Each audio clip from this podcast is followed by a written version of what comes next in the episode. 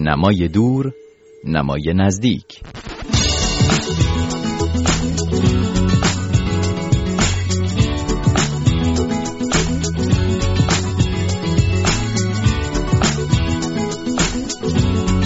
خوش آمدین به برنامه نمای دور نمای نزدیک. با من مهرداد قاسم فر خواهید بود تا در دقایق پیش روی اول چند خبر حوزه کتاب رو بشنوید و بعد با مهمان این هفته داریوش آشوری زبانشناس همراه بشیم.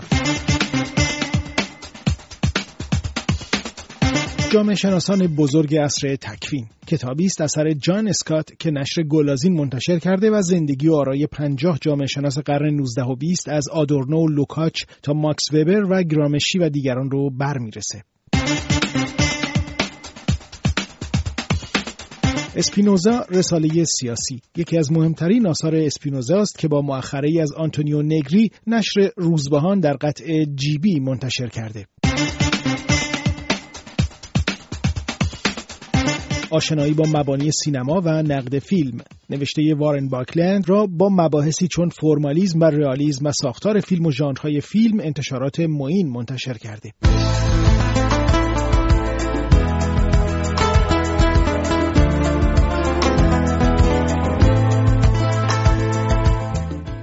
فرهنگستان زبان و ادب فارسی در سه دوره خود از 1314 که با ریاست محمد علی فروغی ادیب نامدار آغاز بکار کرد تا فرهنگستان سوم که حالا غلام علی حداد عادل اون رو مدیریت می‌کنه بیش از 80 ساله که در کار تولید واژه و تلاش برای والایش و پالایش زبان فارسی در مقابله با زبانهای وارداتی و بیگانه است. اما چرا بجز دوره اول که در 1347 به پایان رسید بیش از موفقیت‌هاش همواره این ناکامی‌هاش بوده که به چشم میاد؟ اخیرا هم آخرین سری از واژگان این فرنگستان در ماهای مهر و آبان منتشر شد اما طبق معمول در سکوت. در همین باره از داریوش آشوری زبانشناس نویسنده و مترجم دعوت کردم که برای مرور این پرسش ها و پرسش های دیگه به این برنامه مرور کتاب بیاد. بخش اول این گفتگو رو این هفته و بخش دوم رو هفته آینده خواهید شد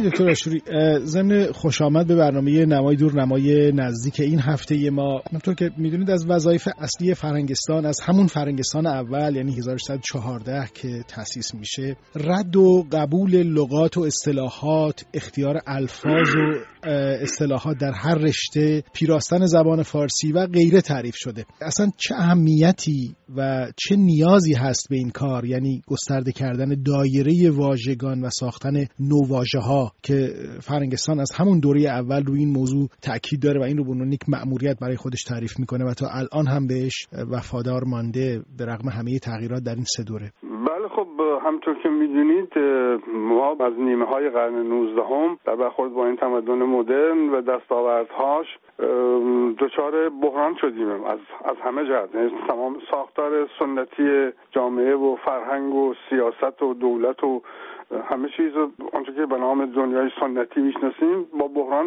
مواجه شد و یه مدل دیگه مقابلش قرار گرفت که سعی کرد از اون مدل تقلید بکنیم هم مثلا فرض ساختار دولت و وزارت خونه های مدرن مثلا سعی کردن که به وجود بیاد نیمه های دوره ناصری.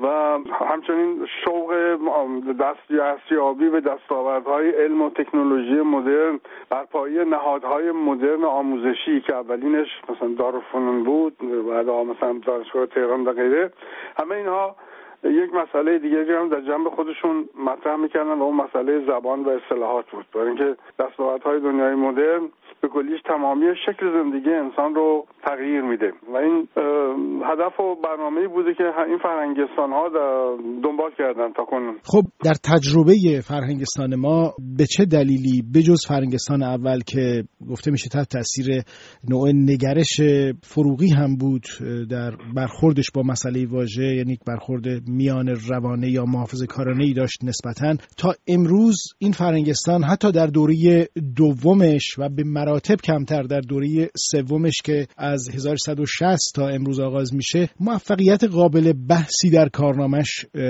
برای این وظیفه اصلیش نداشته. حتی از اون بالاتر گاهی موجب وهن و استهزا بوده از طرف عامه مردم و هم اهل فن اون انتخاب هایی که تو این زمین داشتن. علت این موضوع چه هست و چه تفاوتی بین این فرنگستان اول و دوتای بعدی هست؟ خیلی خلاصه اگر بخواین اشاره بکنید. درازی میطلبه تفکیک اینها هستم دیگه و بحث راجع به سیاست هاشون ولی به طور کلی اولا این نوع برخورد و به نگرش جامعه ما به, به هر چیزی از اون مسئله زبان خیلی پر از گرفتاری است. به این معنا که مثلا اگر که از یه چیزی ما خوشمون نمیاد حتی از اگر از یه لغت خوشمون نمیاد کل یه نهاد رو نفی می‌کنیم. مثلا همین فرهنگستان اول وقتی که شروع کرد اون جهت اون موقع و ایدولوژی حاکم اون موقع ایدولوژی ناسیونالیسم ایرانی بود و به نسبت هم روانه بود و می‌خواستن که واژه ها رو با مایه های فارسی درست بکنن که البته یه بخش اساسیش هم درست بود از نظر من هم. به همون همون دوران خب کلی مسخره می‌کردن چیزهای تنظامیز درست می‌کردن روی مایه های کارهای فرهنگستان. ولی همین امروزه اونچه که فرهنگستان اول تصویب کرد حدود شاید 80 درصدش جز زبان عمومی ما شده. درست از طریق کتاب های درسی و چیزهای دولتی. فرهنگستان دوم البته سیاست باز تندروانه تری داشت می‌خواست که فارس همه چیز رو فارسی سره از, از, از مایه های ایرانی بسازه. ولی اون هم بالاخره یه کارهایی کرد و تاثیراتی گذاشت. مثلا نمونه هاش بعضی پیشنهادهای فارسی میانه و تونستن اینها استفاده کنن و برای توسعه زبان مثلا فرض کنیم پیشفند پیرا و ترا رو در پیراپزشکی و, و ترابری زنده کردن. و الان امروز که به کار میره این پیشوند پیرا و ترا دیگه به نسبت پیشوند فعالی شده. ولی یه مقدار زیادی مال آنچه که واکنش های عمومی اجتماعی این است که مثلا چون از از دولت و رژیم مثلا بعدشون میاد در نتیجه هر نهادی رو که به یه معنایی وابسته به اون باشه اینو نفی می‌کنن.